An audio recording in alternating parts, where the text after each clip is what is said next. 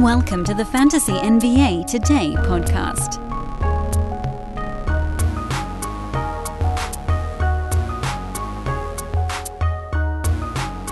I hope you guys liked yesterday's little uh, two a day. Figured might as well. That was one of those real might as well moments. I was already doing it. Might as well just record it. The actual posting of the podcast is really the the short part. So, like for yesterday, I got to have a lot of stuff done, talk a bunch. But then for the the mock, the recon mock, that was one where most of the work was just like getting the YouTube page set up. So beyond that, turning on audio recording was pretty simple, pretty straightforward. If you guys skipped that one, I don't care. Really, truly. If you want nothing to do with the bonus episodes, you do whatever you like. I just felt like we might as well put it out because why not? Why not? And we'll do more of that going forward. I don't see the downside. You might get an extra alert on your phone, and that might, I guess, be annoying for the next month or two, but one in the morning, one in the evening, whatever. Today, we're only going to have one episode. At this very early juncture, I really don't see a reason to run a mock draft every single day. We can do maybe three a week just to kind of see if there are any trends developing, but every day would be would be overkill. That's that's nuts. It's too much work and it's not helpful. You do one every day, you're kind of like that lobster in the pot, you know, you don't even realize when things are changing. You've boiled, but you have no idea how you got to this point. Anywho, welcome to Fantasy NBA Today. I am your host, Dan Besbris. As always, this is a Sports Ethos presentation. Ethos Fantasy BK over on Twitter. Go get yourself the Fantasy Pass All Sport Edition. $7 for just two more weeks. Last call. And as I mentioned on yesterday's show, it's going up to 10, which basically, for every two months you have it, you pretty much pay for that extra month if you want. You know? There's a six month lock on these things. If you get the all sport right now, that's 42 bucks spent over six months. That's an incredibly small amount. And if you wait a couple weeks, it's 60 bucks. Still a very small amount, but noticeably higher. 18 bucks higher. 18 bucks gets you two and a half months of the all sport if you just get it early. You can let it go an extra two and a half months. Don't wait around. You're gonna you're gonna wait around. I know you guys are gonna wait around. Don't do it. That's over at sportsethos.com. Today, we're going to talk a little bit more about the players going at number nine. If you're just joining us, I don't want to spend too much time on the recap part of this, but we pretty much detailed the fact that Nikola Jokic and Joel Embiid are going one and two in almost every draft. Not everyone, but most. And then, after working our way through some of the options to go at three, the board has kind of stabilized to where Luka, Tatum, Halliburton, Shai, and to a slightly lesser extent, Steph Curry are the next five names off the board. Giannis is heavily going at eight, even though Yahoo has him pre-ranked at 14. No one's no one's paying attention to that. Roto, you might see him not go at eight because of how maybe you don't want to screw yourself into the punt build right out of the chute in the first round. But as we've now begun to talk about, the options, other options for eight, or the way we've been forming it, phrasing it, building it here on the show, options at nine, are not terribly alluring. Yesterday, we talked about Damian Lillard, Kevin Durant, and Anthony Davis, the three players that we had discussed as is there a case for these dudes to be drafted at three? We ultimately decided the answer was basically no. But then yesterday, are these guys draftable at nine? The answer is are they draftable? That's a different question, I guess. Yes, they're draftable at nine, but they each come with certain upsides, and at least two of them, I thought, pretty significant downsides. Dame, with the largest of them, due to the possibility of uncomfortable run up to the season if he's still in Portland, due to a diminishing job if he gets traded to Miami makes him a rather dangerous play there, I thought. Kevin Durant, dangerous play there because he's also joined forces now with not one, but two high volume players. He's done fine with one high volume player before. There was no real worry for me on that front, but add in an extra one and you start to look a little bit more like Golden State era Durant, which, mind you, not a bad thing, but also not, you know, the top three per game injury risk type that he was in Brooklyn.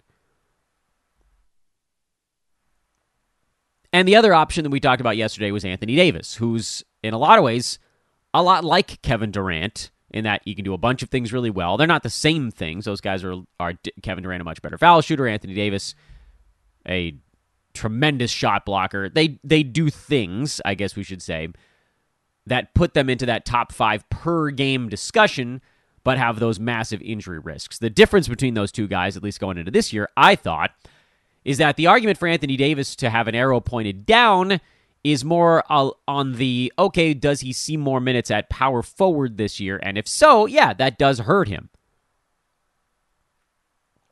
Last year, he was the center the whole way through. There just wasn't anybody else on the team they could play him alongside. This year, there's discussion of an Anthony Davis Jaxson Hayes pairing in the front court. I still don't think it's going to be that prevalent, but it would put a little bit of a ding at least offensively, I think more than defensively, because he's the better rim protector. Offensively, it moves him a tiny bit farther away from the bucket. That's not good for Anthony Davis or big men in general.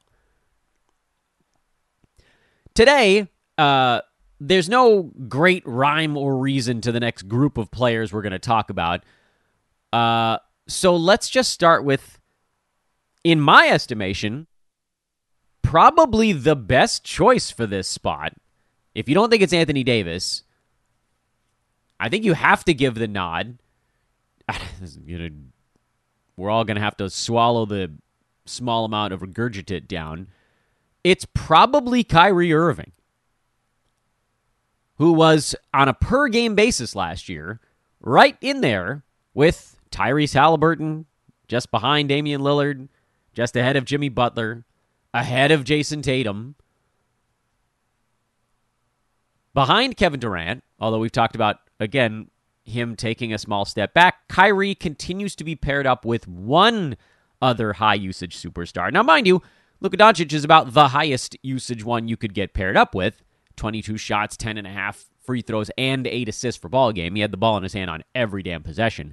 But that was by necessity, not necessarily by design.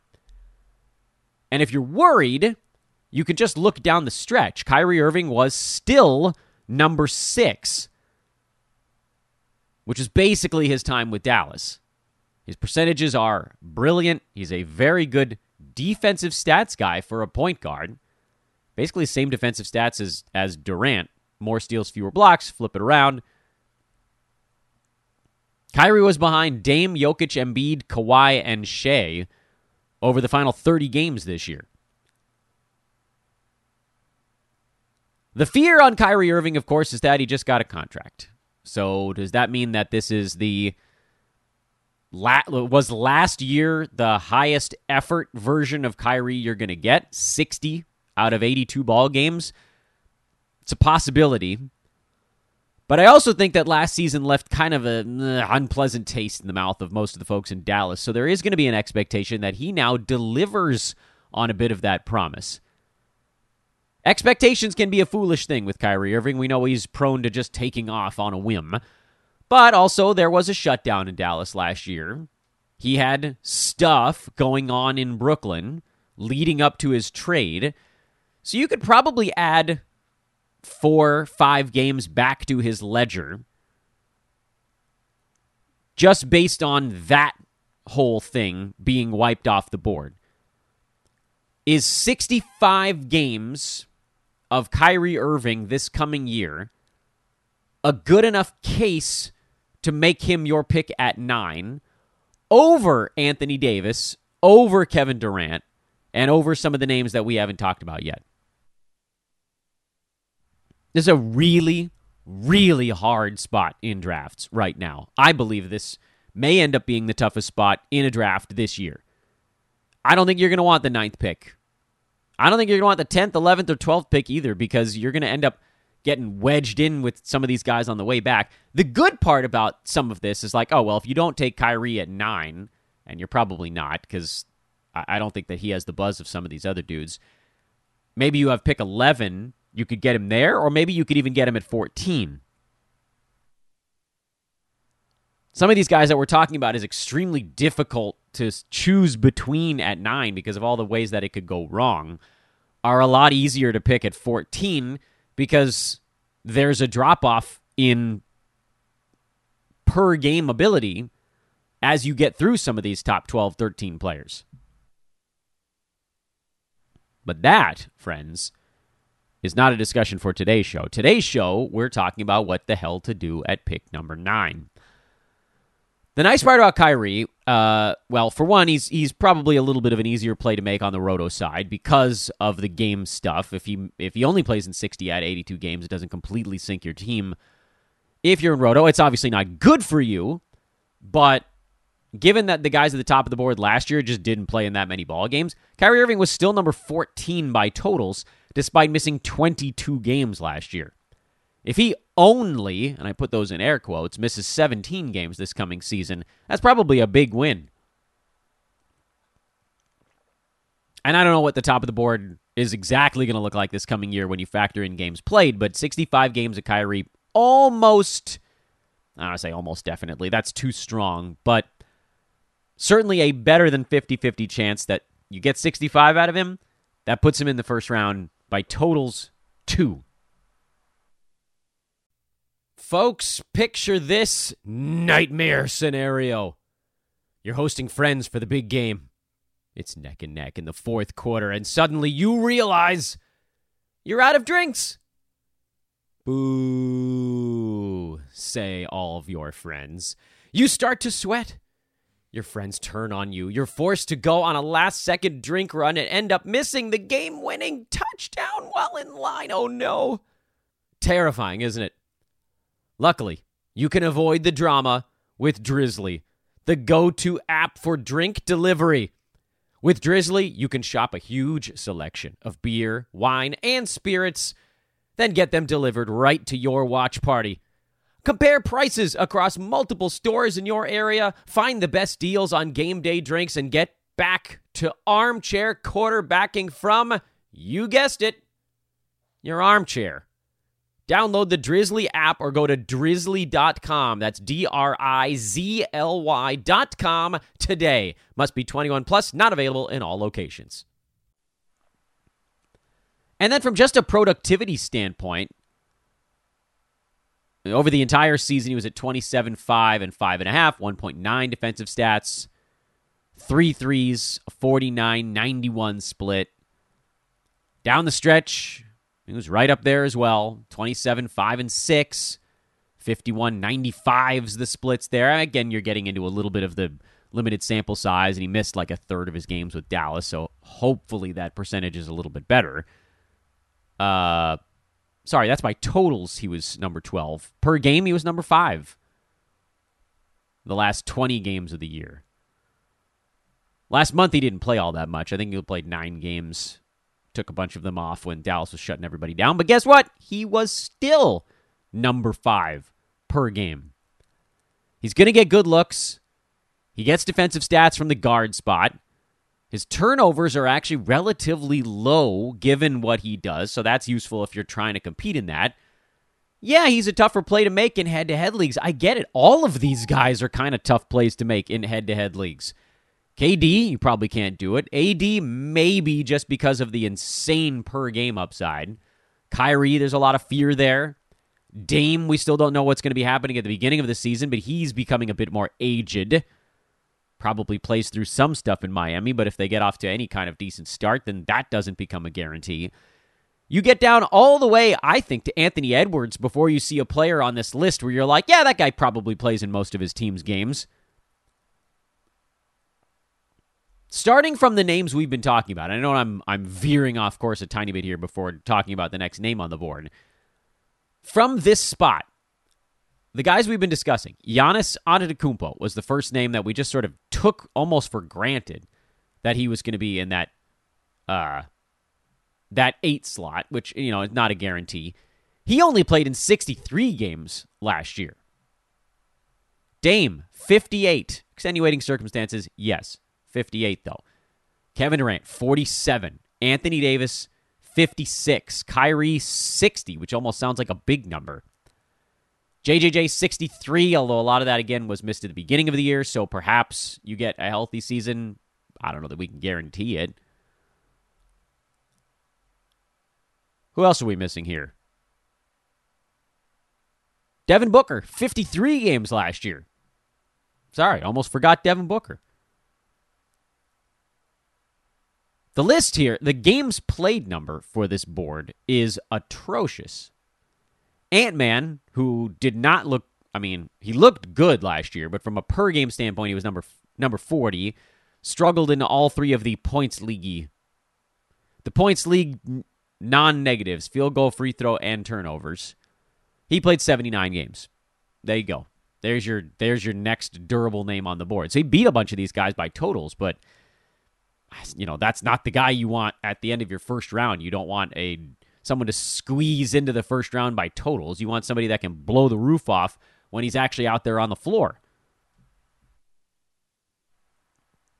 And it doesn't stay great either. Freddie VanVleet pretty good durability last year, but has historically been kind of injury prone. James Harden is going to come into camp 45 pounds overweight. That's a mess. Mikal Bridges, he is the definition of durable, but then he got Kawhi. How far are you willing to look? I'm not willing to look this far down the board. I'm looking at these guys. The reason we talked about Kevin Durant, AD, and Dame on yesterday's show is because those are the guys where you're like, okay, well, like these guys have first round per game ability. I would find it personally, and I you know I don't know that I would yell at you if you made this decision, but I would personally find it extremely difficult to take a guy at pick 9 who I didn't think had a chance to be in the first round on a per game basis. And Kyrie definitely does. Durant does. Anthony Davis does. Kyrie does. Dame is kind of a maybe because we don't really know what his role is going to look like. I mean, we have an idea, but we don't exactly know what it would look like in Miami. JJJ is also kind of a maybe. He was number 12. He was hanging on by a thread, but he was right in front of Kawhi Leonard, who over an entire season, the way he played after he got his legs underneath him, he would have pushed JJJ out of the first round. And there really isn't anyone ahead of Jaren Jackson Jr. who is liable to fall or is definitely going to fall behind him. You know, there's a chance that Jimmy Butler would taper off if Dame is in town, so maybe that's the guy that allows JJJ to stay at 12. But what if Luka shoots 77% at the free throw line? He's a first rounder then. I don't want to get caught too much up in this thing, but when you're looking for these first round guys, when you're looking for that per game ability, you're probably not looking for a guy who is beyond hyper, super, ultra elite in one category and barely a positive in anything else. But that, unfortunately, is JJJ, who finished at number 12 because his impact on blocks was so absurd. But if you even if you just remove blocks from the equation, not that you necessarily have to punt it, uh, you know, he's number 70. Without blocks factored in, he's a league average fantasy player. And he goes from league average to first round on one category. Which I get it. Like, you know, Steph, five three pointers. That's a clearly a very big deal. But he only falls to number 23 if you remove that because he's also very, very good in other things scoring, free throw percent. You have to have a few things that you can be that insane positive impact guy if you want to get my vote at number nine. So Kyrie Irving is an interesting example here of maybe not quite that. He's very, very good in points, threes, free throw percent, and he remains well above average in assists. For a guard, field goal percent actually creeps in there, but uh, we don't even need to go that far. With JJJ, you've got one category where he is insane. Don't take anything away from him. Three blocks a game is nuts. But his second best category is rebounding at 6.8, which for a power forward or center is kind of meh.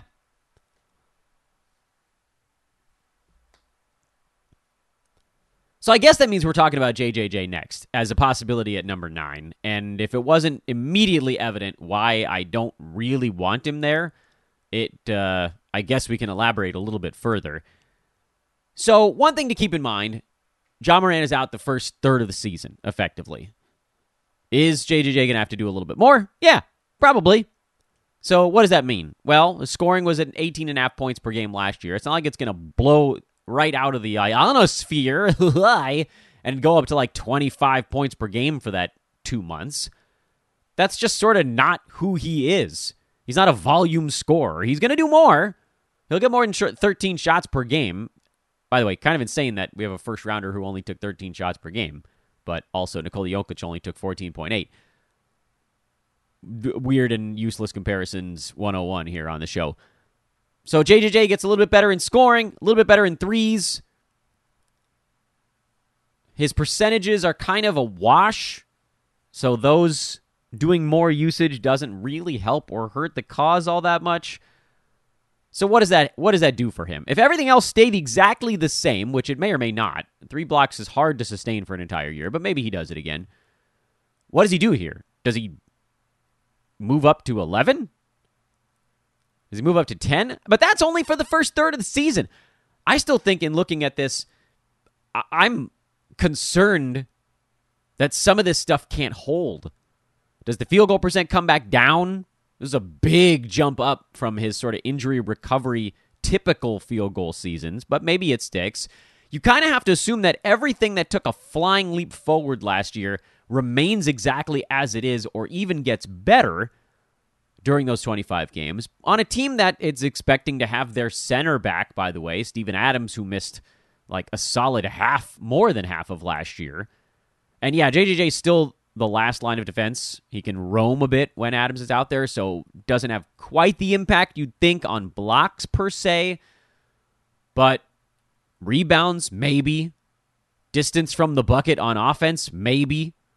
There's all these little things that get rolled up in it that make me think eh, there's some stuff here that might not be long time sustainable.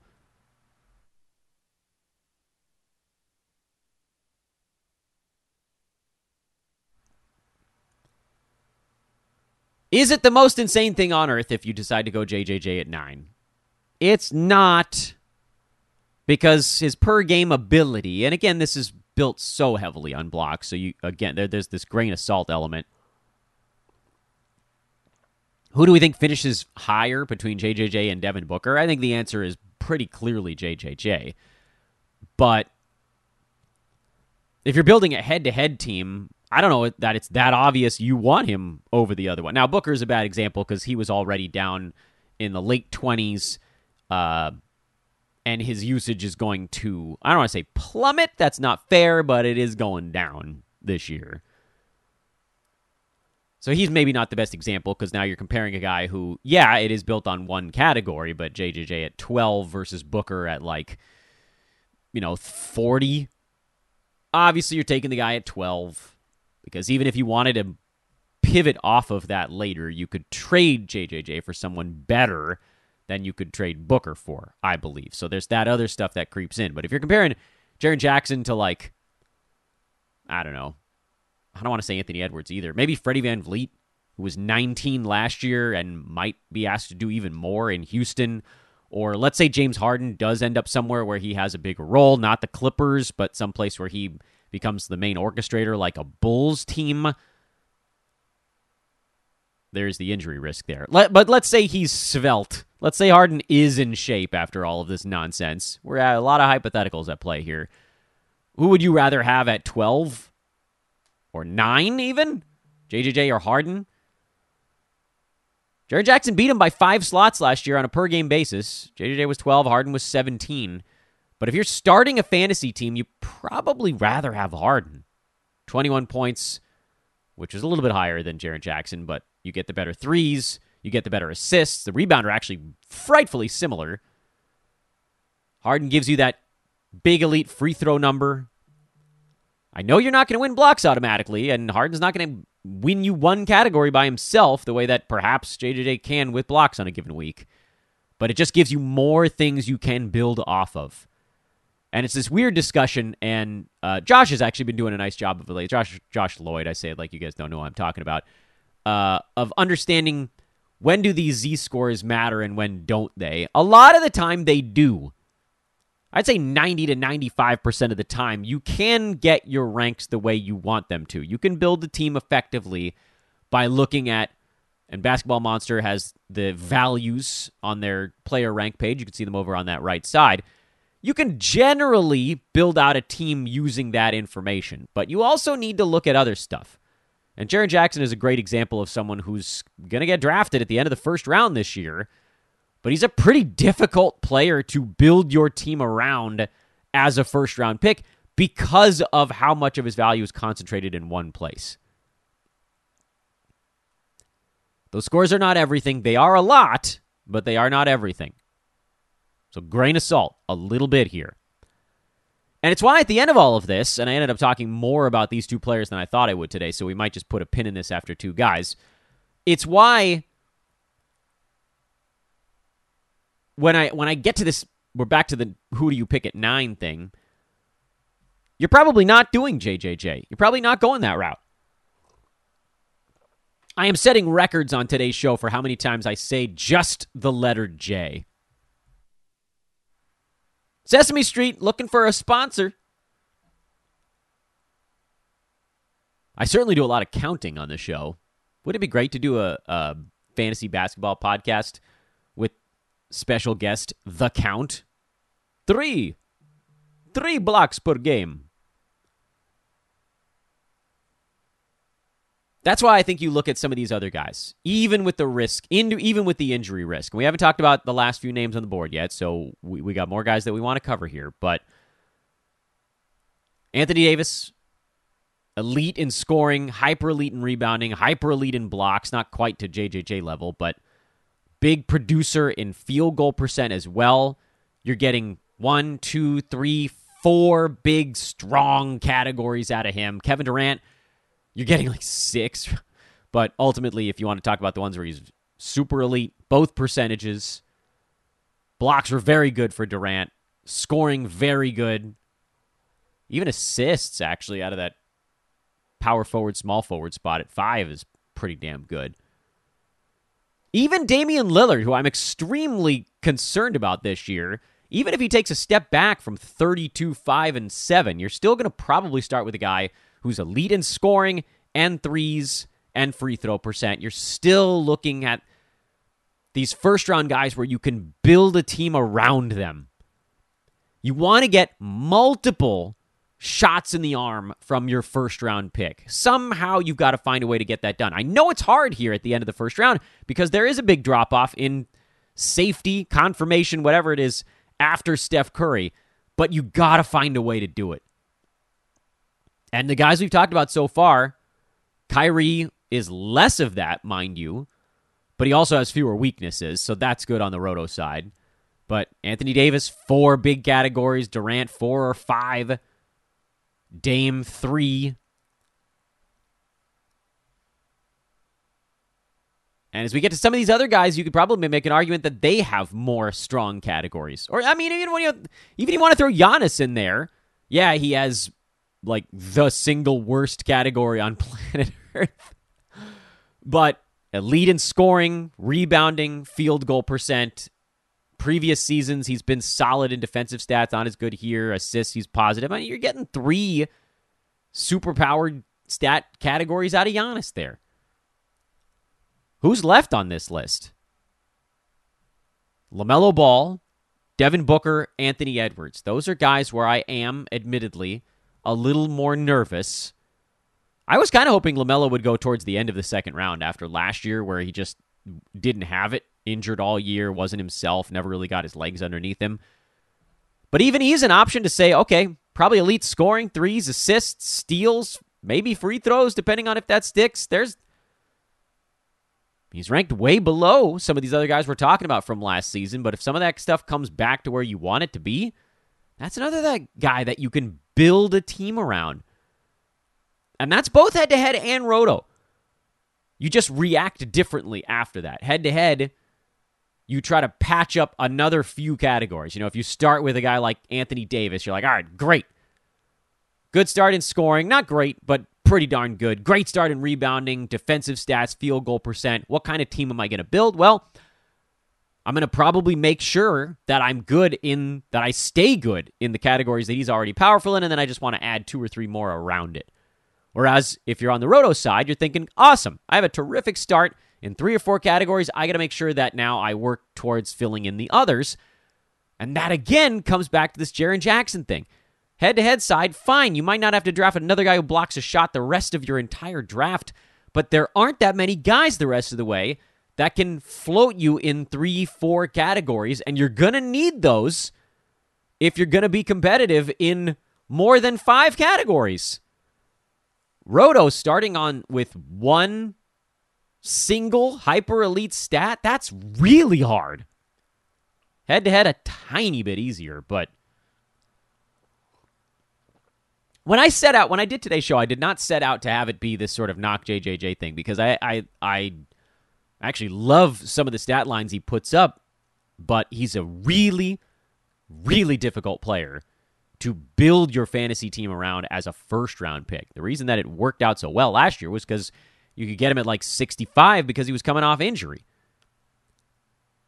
Then, awesome. You had already built the foundation of your team. You just plugged in a guy who suddenly won you a category with your sixth round pick.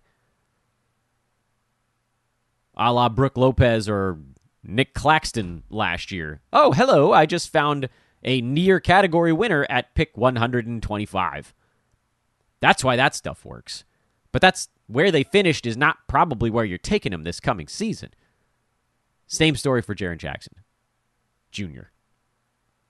Who, by the way, seems like like one of the genuinely good dudes of the NBA, and the Grizzlies need him to be one of their leaders this year because that team has been devoid of proper leadership as they've spiraled into the emotional toilet. Steven Adams, Jaren Jackson, Desmond Bane, I'm hoping those guys are kind of leading the charge. Marcus Smart will pick up some of that slack as well.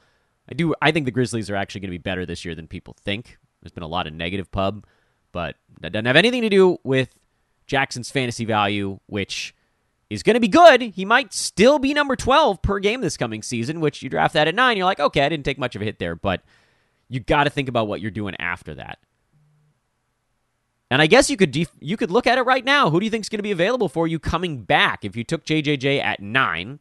So 10, 11, 12, 13, 14, 15 are now off the board six guys come off the board, you're probably looking at VanVleet, Harden, Mikal Bridges, Donovan Mitchell kind of thing. You're probably taking Donovan Mitchell of those dudes.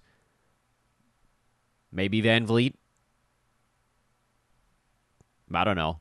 So what are you good at now after two picks?